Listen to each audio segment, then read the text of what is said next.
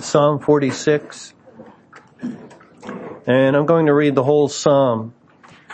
To the chief musician for the sons of Korah, a song upon Alamoth. God is our refuge and strength, a very present help in trouble. Therefore will not we fear, though the earth be removed, and though the mountains be carried into the midst of the sea, though the waters thereof roar and be troubled, though the mountains shake with the swelling thereof, Selah. There is a river, the streams whereof shall make glad the city of God, the holy place of the tabernacles of the Most High. God is in the midst of her, she shall not be moved. God shall help her, and that right early. The heathen raged, the kingdoms were moved. He uttered his voice, the earth melted. Jehovah of hosts is with us. The God of Jacob is our refuge, Selah. Come, behold the works of Jehovah, what desolations he has made in the earth. He maketh wars to cease unto the end of the earth. He breaketh the bow and cutteth the spear in sunder. He burneth the chariot in the fire. Be still and know that I am God. I will be exalted among the heathen. I will be exalted in the earth. Jehovah of hosts is with us. The God of Jacob is our refuge, Selah. This psalm is a psalm uh, really that describes Judgment Day. It describes what's been happening since May 21, 2011. Uh, especially as we read the first few verses in verse 1 of Psalm 46. It says, God is our refuge and strength, a very present help in trouble. And then it mentions the earth being removed and the mountains carried into the midst of the sea. And when we look at the language closely, we see it identifies with the day of judgment. And so uh, it, it's only now it, that we can understand why God needs to be our refuge in the time of judgment in, as it says here, in the time of trouble, a very present help in trouble. Uh, because before we thought we would be lifted out of the world and the unsaved would go through the judgment and all the elect would be with the Lord in heaven. But, but here, uh, God says that He is our refuge and strength.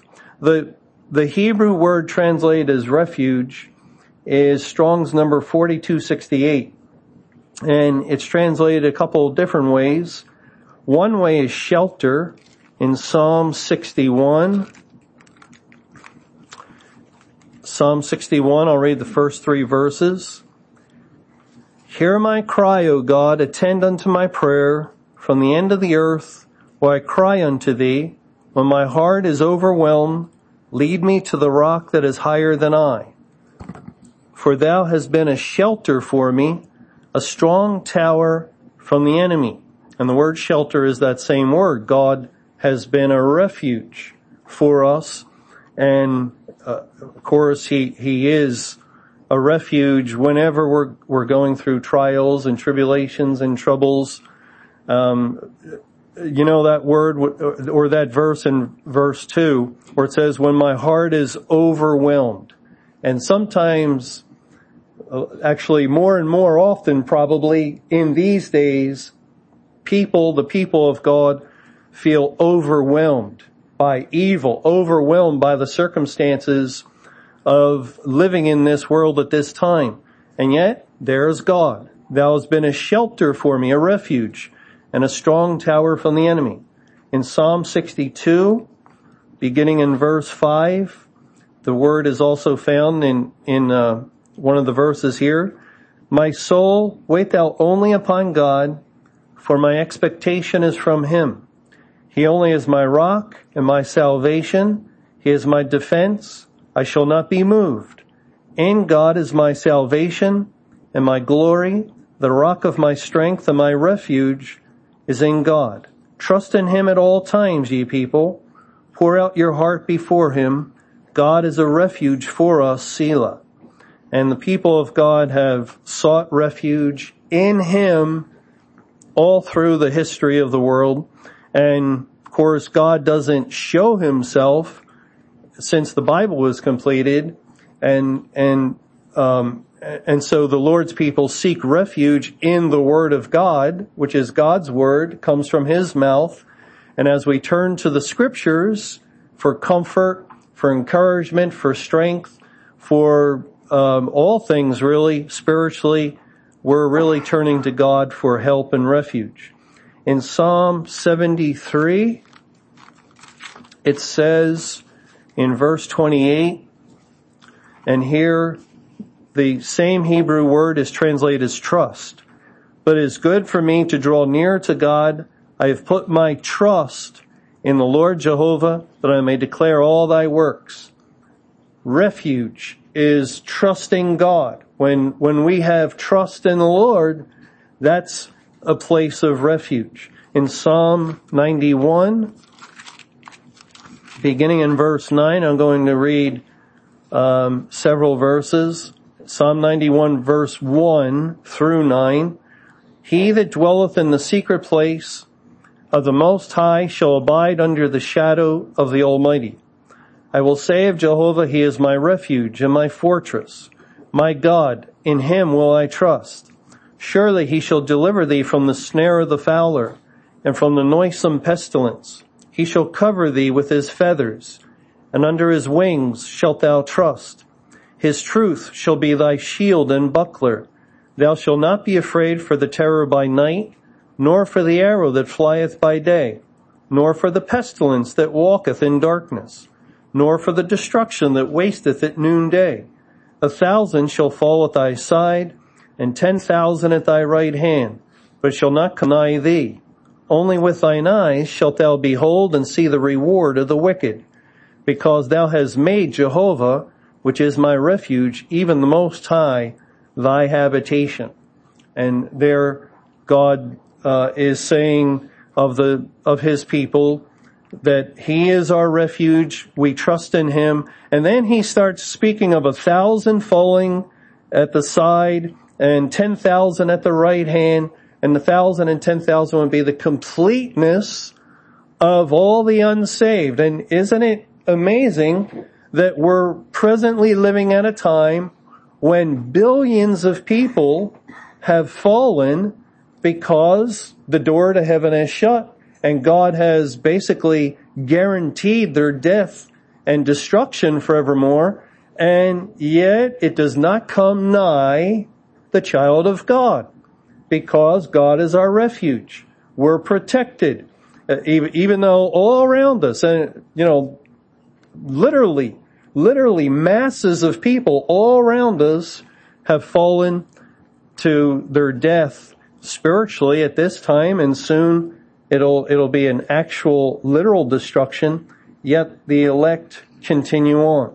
In Isaiah chapter 4,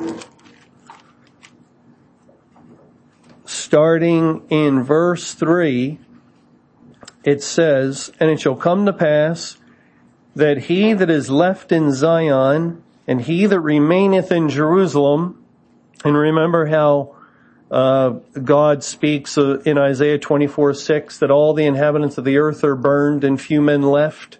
Or he speaks in Zechariah 13 of the third part that are left in the earth and, and they're brought through the fire. Well, that, that's also in view here with left in Zion. Zion's another word for Jerusalem, and this would be the heavenly Jerusalem, the whole company of the elect, and he that remaineth in Jerusalem shall be called holy, even everyone that is written among the living in Jerusalem. Will be written in a Lamb's book of life. When the Lord shall have washed away the filth of the daughters of Zion, and have purged the blood of Jerusalem, from the midst thereof by the spirit of judgment and by the spirit of burning, and Jehovah will create upon every dwelling place of Mount Zion and upon her assemblies a cloud and smoke by day and the shining of a flaming fire by night. And those things remind us of Israel's sojourn in the wilderness after they were delivered from Egypt and were tested over the course of the 40 years. And so too, since May 21, 2011, when God saved all the elect, He's been testing His people over not 40 years, but 40 times 40 days in all likelihood. And then it says, for upon all the glory shall be a defense, and there shall be a tabernacle for a shadow in the daytime from the heat, and for a place of refuge, and for a covert from storm and from rain. So the, the tabernacle is a shadow of protection for the people of God in the face of the storm or in the time of the wrath of God, this fiery wrath, it's protecting them. It's a refuge for them. And the, the Feast of Tabernacles was a feast commemorating the coming out of Egypt and the dwelling in tents, a temporary shelter while Israel traveled from the place of deliverance where all Israel was delivered from Egypt to the promised land over the span of 40 years.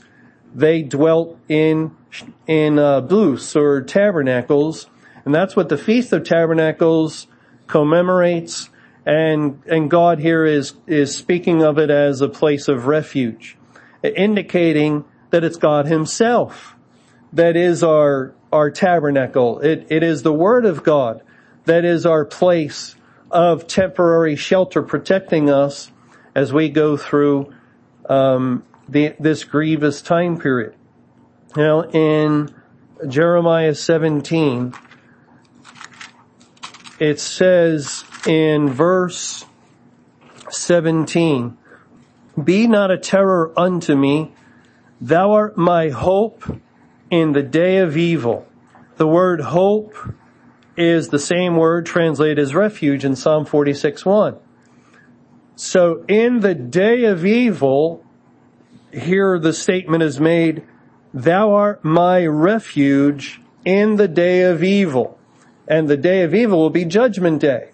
Now of course the translator translated as hope because it doesn't make any sense even, even to the translators centuries ago the, it, it was commonly known that the elect would be taken out of the world or commonly believed that the elect would not be on the earth in the day of judgment. So we're going to find there's a few places where this word's translated hope because the idea of refuge is that you're present, that you're there.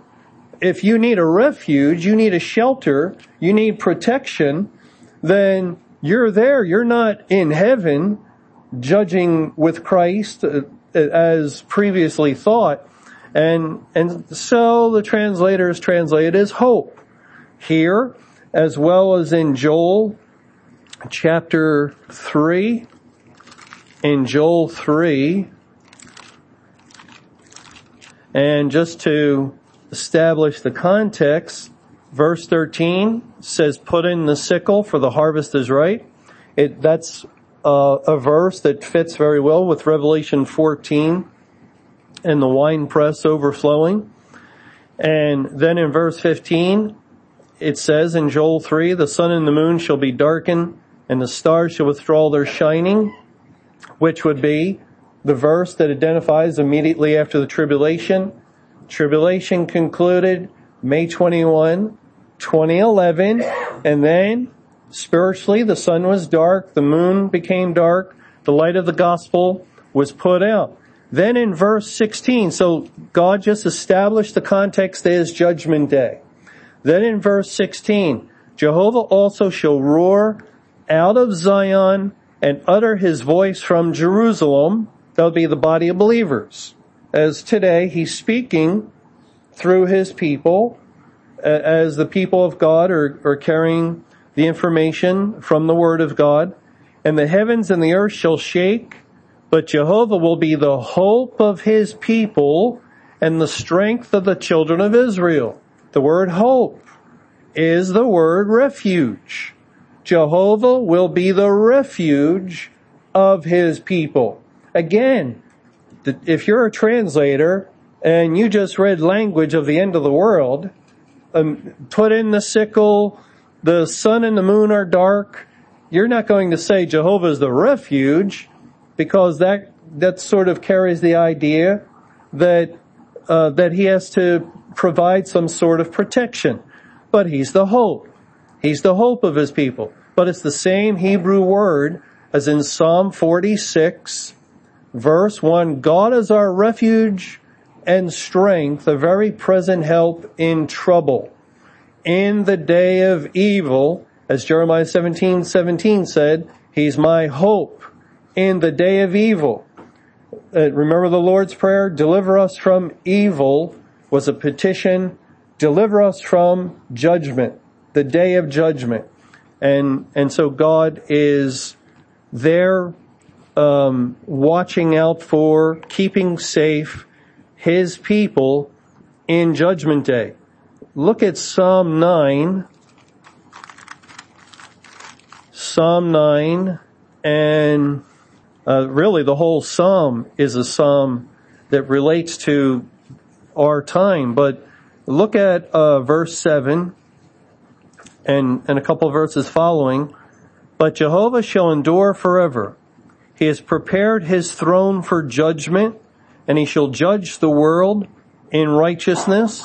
He shall minister judgment to the people in uprightness. So what's the context?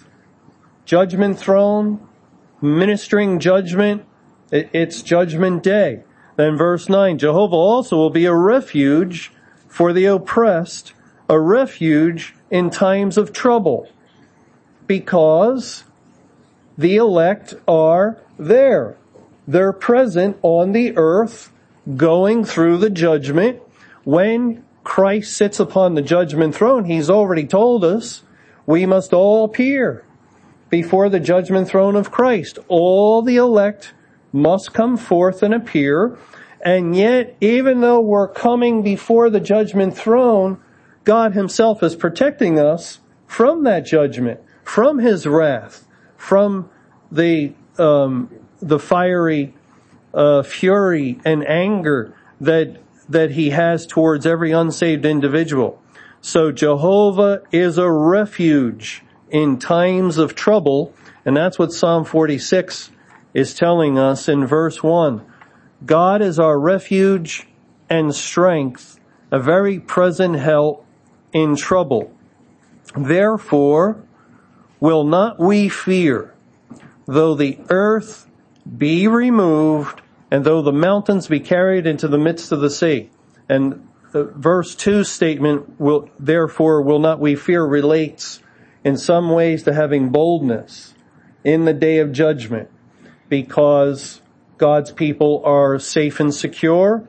They, they have, um, been safely hidden. Remember as it says in Isaiah 26, in Isaiah 26, uh, verse 20, come my people, enter thou into thy chambers and shut thy doors about thee.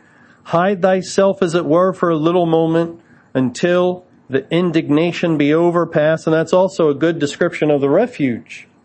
The refuge that God gives to his people. For behold, Jehovah cometh out of his place to punish the, the inhabitants of the earth for their iniquity. The earth also shall disclose her blood and shall no more cover her slain. So God takes care of his people, provides the uh, safe chamber here, you wait here.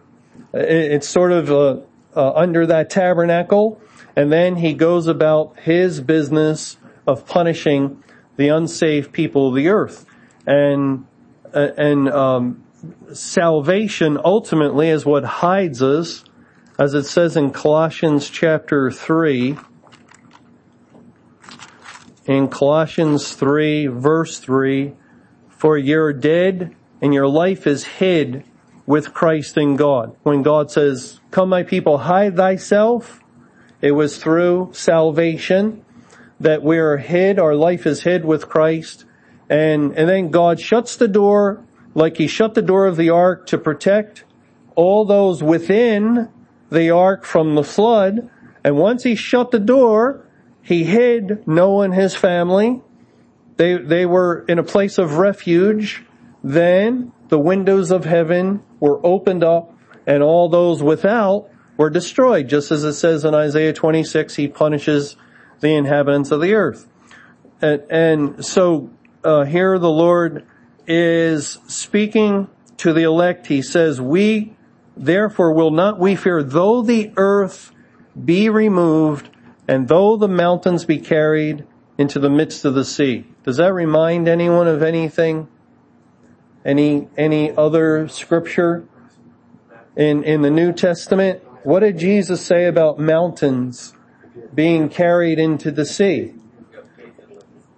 In Matthew 21, beginning in verse 18, it says, Now in the morning, as he returned into the city, he hungered.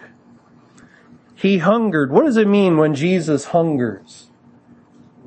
He was, well, he was hungry, right? That, that, that's, you know, the, I can imagine someone with a natural mind hearing these kinds of questions. Uh, what are they, stupid? He's hungry. he hungered.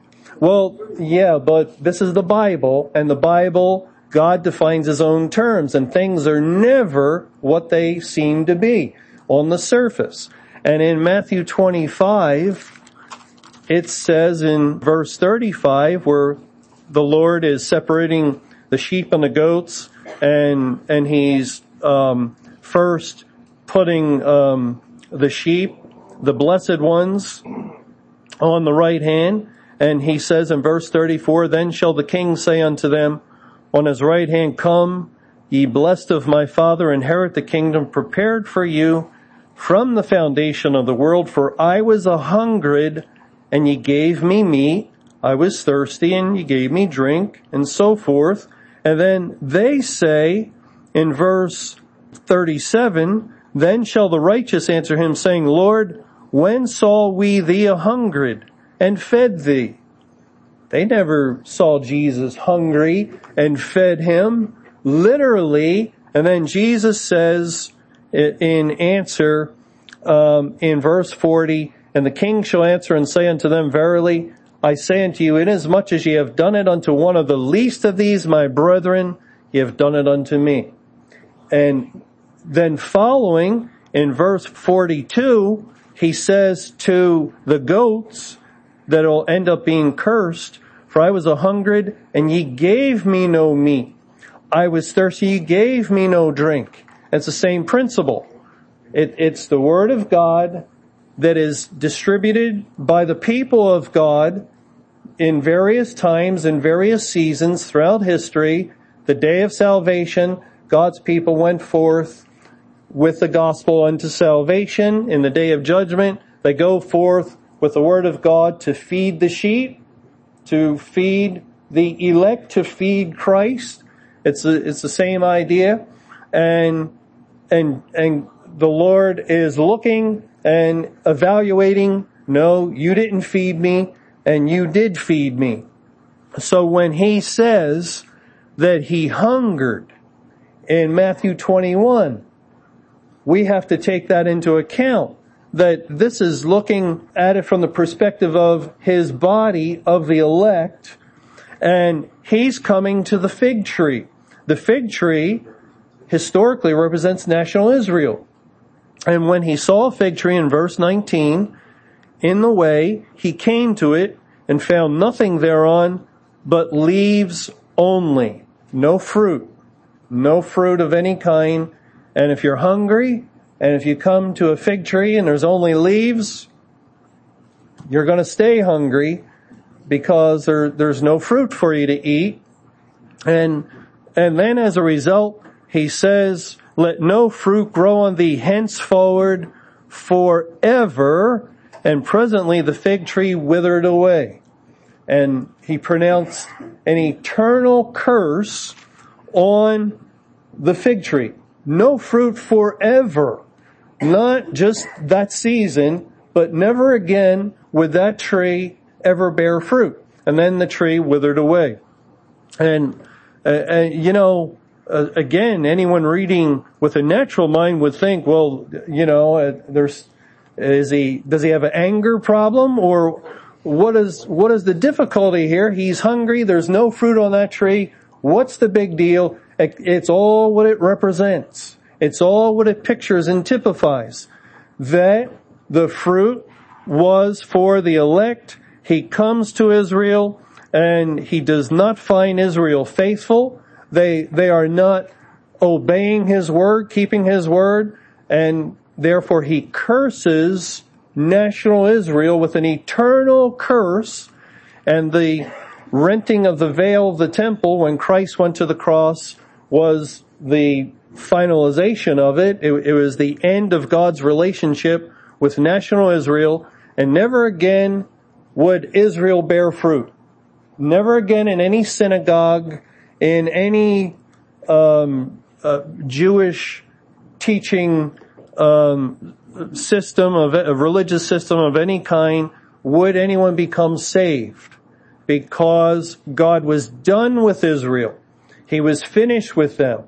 And, and that was it back in the first century AD. And that's why it says presently the fig tree withered away. Well, then it says in verse 20, when the disciples saw it, they marveled, saying, how soon is the fig tree withered away? Jesus answered and said unto them, he's speaking to the disciples who would represent the elect, and he says, verily I say unto you, if ye have faith and doubt not, ye shall not only do this which is done to the fig tree, but also if he shall say unto this mountain, be thou removed, and be thou cast into the sea, it shall be done. And all things whatsoever he shall ask in prayer believing, he shall receive. So the Lord says, I did this to the fig tree, but you, um, how does he say it? If you have faith and doubt not, will not only do this, that is curse a tree, a fig tree, but you'll do more. You'll say to the mountain, be thou cast into the sea. So the, the fig tree represented national Israel. Who does national Israel represent? The church. The church. When we read of Judah and Jerusalem and Israel in the Old Testament, it's always the church. And, and so when Christ curses a fig tree, he's cursing Israel, and he did. He was alive at that time, personally, to pronounce the curse on Israel, and end his relationship with the corporate body of that nation. But then he speaks to the believers who will form the New Testament churches and congregations. And he says, what I did to the fig tree, you're going to do. You can do it too if you have faith. And isn't it, isn't it, uh, sort of amazing when we think that we're living in a time of the end of the church age. The end of the church age where all God's people, God's elect, it's not a question. It's not something we wonder about or, or think, well, maybe so, maybe no. We know. We know. So it's, it's strong confidence. It's a strong faith the people of God have that the church age is over. And what happened with the end of the church age? What does that mean? Well, it means, according to the Bible, that, that the Holy Spirit came out of the midst of the church and the church came under judgment. It was cursed. It was cursed in, in that sense and, and God ended his relationship with the New Testament church just as he ended his relationship with national Israel only it's all a spiritual judgment. And with a spiritual judgment, you can't see it. And if you can't see something, it's believed by faith. Faith is the substance of things hoped for, the evidence of things not seen. And so the people of God have faith that the church age is over. That, that God has judged the church. The Holy Spirit is not there that Satan did enter in for a time and rule there as the man of sin. It's all believed by faith. And by faith, the Lord used his people to curse a fig tree, the whole corporate body of the New Testament church. And yet he says here, not only will you curse a fig tree, but also, that means there's something else. there, there's something else that you're going to do by faith. Something else that will be invisible. Something not seen. But also, if ye shall say unto this mountain, be thou removed and be thou cast into the sea, it shall be done. And what mountain is that? What does a mountain represent in the Bible? Kingdoms. And, and we could go to Revelation 17 and it says, um, in verse 9 and 10, speaking of Satan and his rule over, over the world throughout history. And here is the mind which has wisdom. The seven heads are seven mountains on which the woman sitteth, and there are seven kings. A king for each mountain, because a king rules over a kingdom. So Satan's complete rule throughout all history is typified by seven mountains or seven kingdoms. And really, it, God also identifies it as the kingdom of Babylon, one kingdom, as Babylon encompasses the whole complete rule of Satan over the nations of the world, over the church that was annexed and became a province of Babylon when he entered in as the man of sin and took his seat. And so all the kingdoms of Satan really are wrapped up in Babylon, the one kingdom or the one mountain. And, and Christ is saying, if ye shall say unto this mountain, which basically represents the world, all the unsaved inhabitants of the nations under the power of Satan, be thou removed and be thou cast into the sea, it shall be done. Again, it, it's something by faith, by faith. You know, God's people look towards May 21, 2011 and they, they see it from the Bible they see that the Bible locked in, that is the beginning point of the day of judgment, and they see that God shut the door of heaven, put out the light of the gospel and so forth, ended his salvation program, brought Satan under judgment at that point, and, and also all people of the earth, all its inhabitants, and, and all the unsaved in the church. And what proof do we have? What have we seen to really verify that with our outward eyes? Nothing. Nothing. Just, well, yeah, you can, you can, you, there is some in the church we, concerning the proof, we could see the falling away, but there's never any proof to say it's 100% complete. And in the world, we can see the, the increased darkness concerning the mind of man as he is losing sight of right and wrong and good and bad or good and evil. That's some evidence, but we wouldn't be able to lock it in except for the Word of God, the Bible, and God's people understand and believe what the Bible says by faith. So it's by faith that the mountain of the kingdom of Babylon or kingdom of Satan has been cast into the sea and the sea typifies judgment, the wrath of God. Um, it, it, I think it's in Jeremiah. In Jeremiah 51, towards the end of that chapter, where Jeremiah gives the book of Jeremiah to, to a man going to Babylon in Jeremiah 51 and says in verse 61, And Jeremiah said to Seraiah, When thou comest to Babylon, and shall see, and shall read all these words, then shalt thou say, O Jehovah, thou hast spoken against this place to cut it off, that none shall remain in it, neither man nor beast, but that it shall be desolate forever. And shall be, when thou hast made an end of reading this book, that thou shalt bind a stone to it and cast it into the midst of Euphrates, and thou shalt say, Thus shall Babylon sink, and shall not rise from the evil that I will bring upon her, and they shall be weary. Thus far are the words of Jeremiah. So the word of God, the Bible, is thrown into the river Euphrates and God says, as that word sinks, Babylon sinks.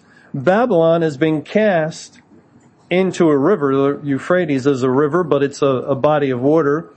It's, um, I think in a similar way, it's said in Revelation 18, verses 20 and 21, rejoice over her, thou heaven, and ye holy apostles and prophets, for God hath avenged you on her.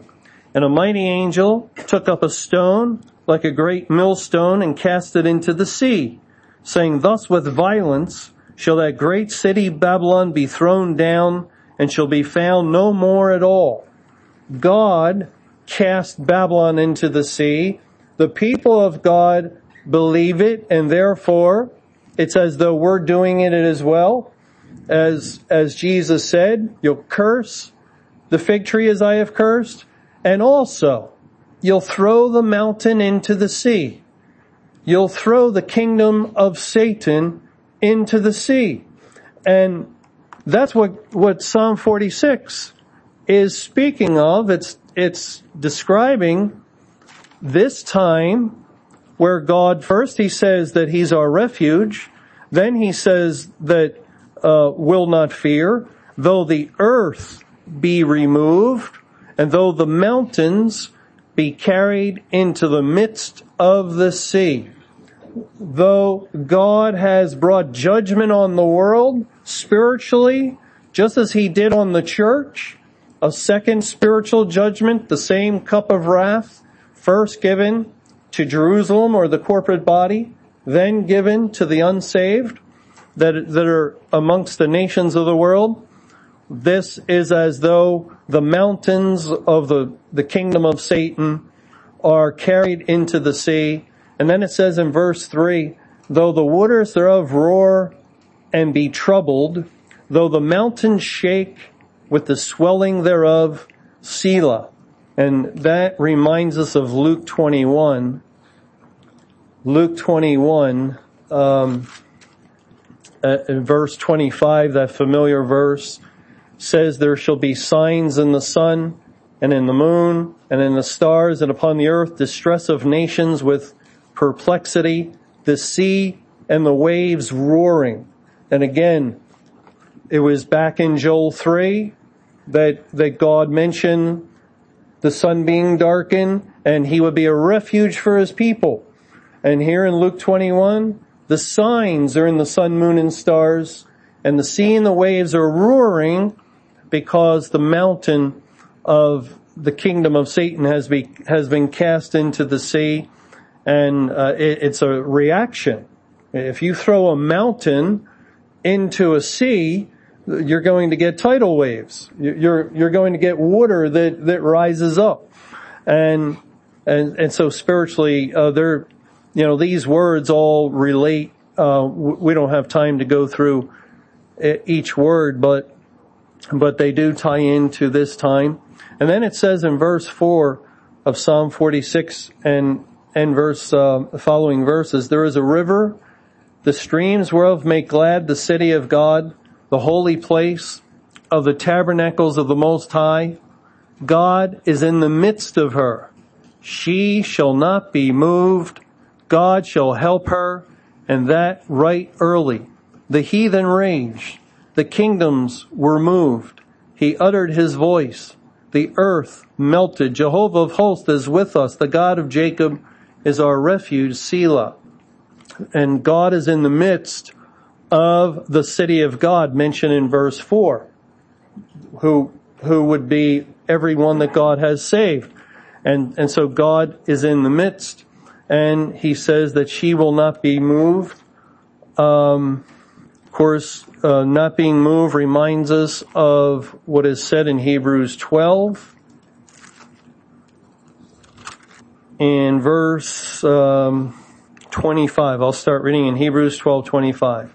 See that ye refuse not him that speaketh, for if they escape not who refused him that spake on earth, much more shall not we escape if we turn away from him that speaketh from heaven, whose voice then shook the earth, but now he has promised, saying, Yet once more I shake not the earth only, but also heaven. And this word yet once more signifieth the removing of those things that are shaken as of things that are made, and those things which cannot be shaken may remain. Wherefore we receiving a kingdom which cannot be moved, let us have grace whereby we may serve God acceptably with reverence and godly fear, for our God is a consuming fire. And th- this is uh, speaking of God's people, that even though the whole world is being moved and, and there's turmoil everywhere, God's people will be steadfast. Uh, they will not be moved, uh, as it says in Isaiah 54, Isaiah 54, and verse 7, For a small moment have I forsaken thee, but with great mercies will I gather thee. And this small moment is the entire period of judgment day, just as in Isaiah 26. Um, you don't have to turn there, just to remind us. Isaiah 26, 20. Come my people, enter thou into thy chambers and shut thy doors about thee. Hide thyself as it were for a little moment. The little moment is a phrase that identifies with the whole period of judgment day. In Isaiah 54, for a small moment, God is saying to his people, have I forsaken thee? And of course the Bible says, I'll never leave nor forsake thee. So we would, we would seem to have a contradiction, except that this word forsaken is translated as left in Second Chronicles 32, 31, where God left Hezekiah to try him. So God hasn't forsaken us to leave us without hope or, or without um, his help, but he has forsaken us in the sense of leaving us to try to test his people. And, and so he says, for a small moment have I left thee. Remember, we're, uh, we're alive and remaining on the earth all the inhabitants of the world are burned, few men left. And, and that fits in with the trial that God is putting us through. But with great mercies will I gather thee. In a little wrath I hid my face from thee for a moment. And again, it, it certainly has felt that way at times since May 21, 2011, that God has hid his face from us, especially for for that first several months afterwards, there was confusion. What's going on? We we um, lacked understanding. But then he goes on to say, "But with everlasting kindness will I have mercy on thee, saith Jehovah thy Redeemer. For this is as the waters of Noah unto me. For as I have sworn that the waters of Noah should no more go over the earth, so have I sworn." That I would not be wroth with thee, nor rebuke thee. For the mountains shall depart, and the hills be removed. That word removed is the same as in Psalm 46. But my kindness shall not depart from thee, neither shall the covenant of my peace be removed, saith Jehovah that hath mercy on thee. So the mountains are, are carried into the sea, the earth is removed, but God's kindness will not depart, nor his peace be removed from his people, from off his people. Um, let, let's just go to one more verse in Psalm 125. Psalm 125, one more verse related to this idea of of uh, being removed or not removed. In Psalm 125 verse 1, they that trust in Jehovah shall be as Mount Zion, which cannot be removed, but abideth forever. And, and, and that's why the image in Psalm 46 of the mountain being removed into the sea really, it, it relates to Revelation 21 1, where the first heaven and the first earth were passed away. But then the new heaven and new earth come that cannot be removed. They abide forever. As the mountains are round about Jerusalem, so Jehovah is round about his people from henceforth even forever. Well, I think we'll stop here. Um, I wanted to, to go on a little further, but I don't think I have this soundly together yet. So I, I think we'll stop here. Why don't we stop here and have a word of prayer? Dear Heavenly Father, we do thank you for all your blessings to us. We, we thank you for being with us, um, day by day, all the days of our life, even before you saved, uh, your people, you, you watched out for us and kept us safe, kept us from harm, from death, until you brought your word to us and, and then you granted salvation to us, although we are completely undeserving and it's nothing that we have earned in any way and, and yet you have uh, given us uh, rich, bountiful blessings, spiritually um, rich treasure that that uh, we will be enjoying into eternity future that we cannot really comprehend. It is, it is just above us and beyond us and we, we cannot uh, grasp how glorious it is. All the, the things that await us. And, and Father, we, we thank you for this and, uh, we pray that you would help us to be thankful, more thankful, to keep our thoughts on you, uh, in the coming days. And Father, we've been asking you for help um, all throughout this period. We've known that we've been in a time of severe testing and trial, and we continue to ask you for help. And Lord, we we look towards you and we wait.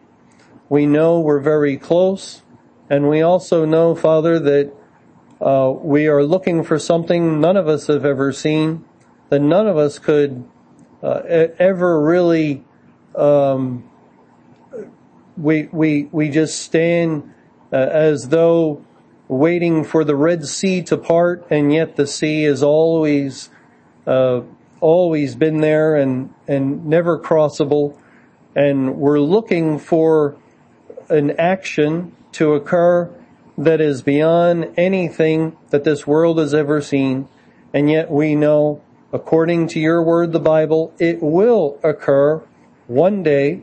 And according to your word, the Bible, this coming day of October 7th is qualified like no previous day to be that last day and, and for you to, to, uh, come out from behind the veil where you have hidden yourself and to show yourself through your mighty power and, and Father, we we cannot make this happen. We do long for it. We desire to be with the Lord, which is far better. And we pray that it might be according to your will. But again, we have to say that uh, we will do whatever your will is and, and may your perfect will be done. And Father, we pray for everyone here. We ask you would bless each one, bless the team that uh, is planning on traveling to Philadelphia to hand out tracts. And may you continue to bless people who are receiving your work. And we thank you for all these things in Christ's name. Amen.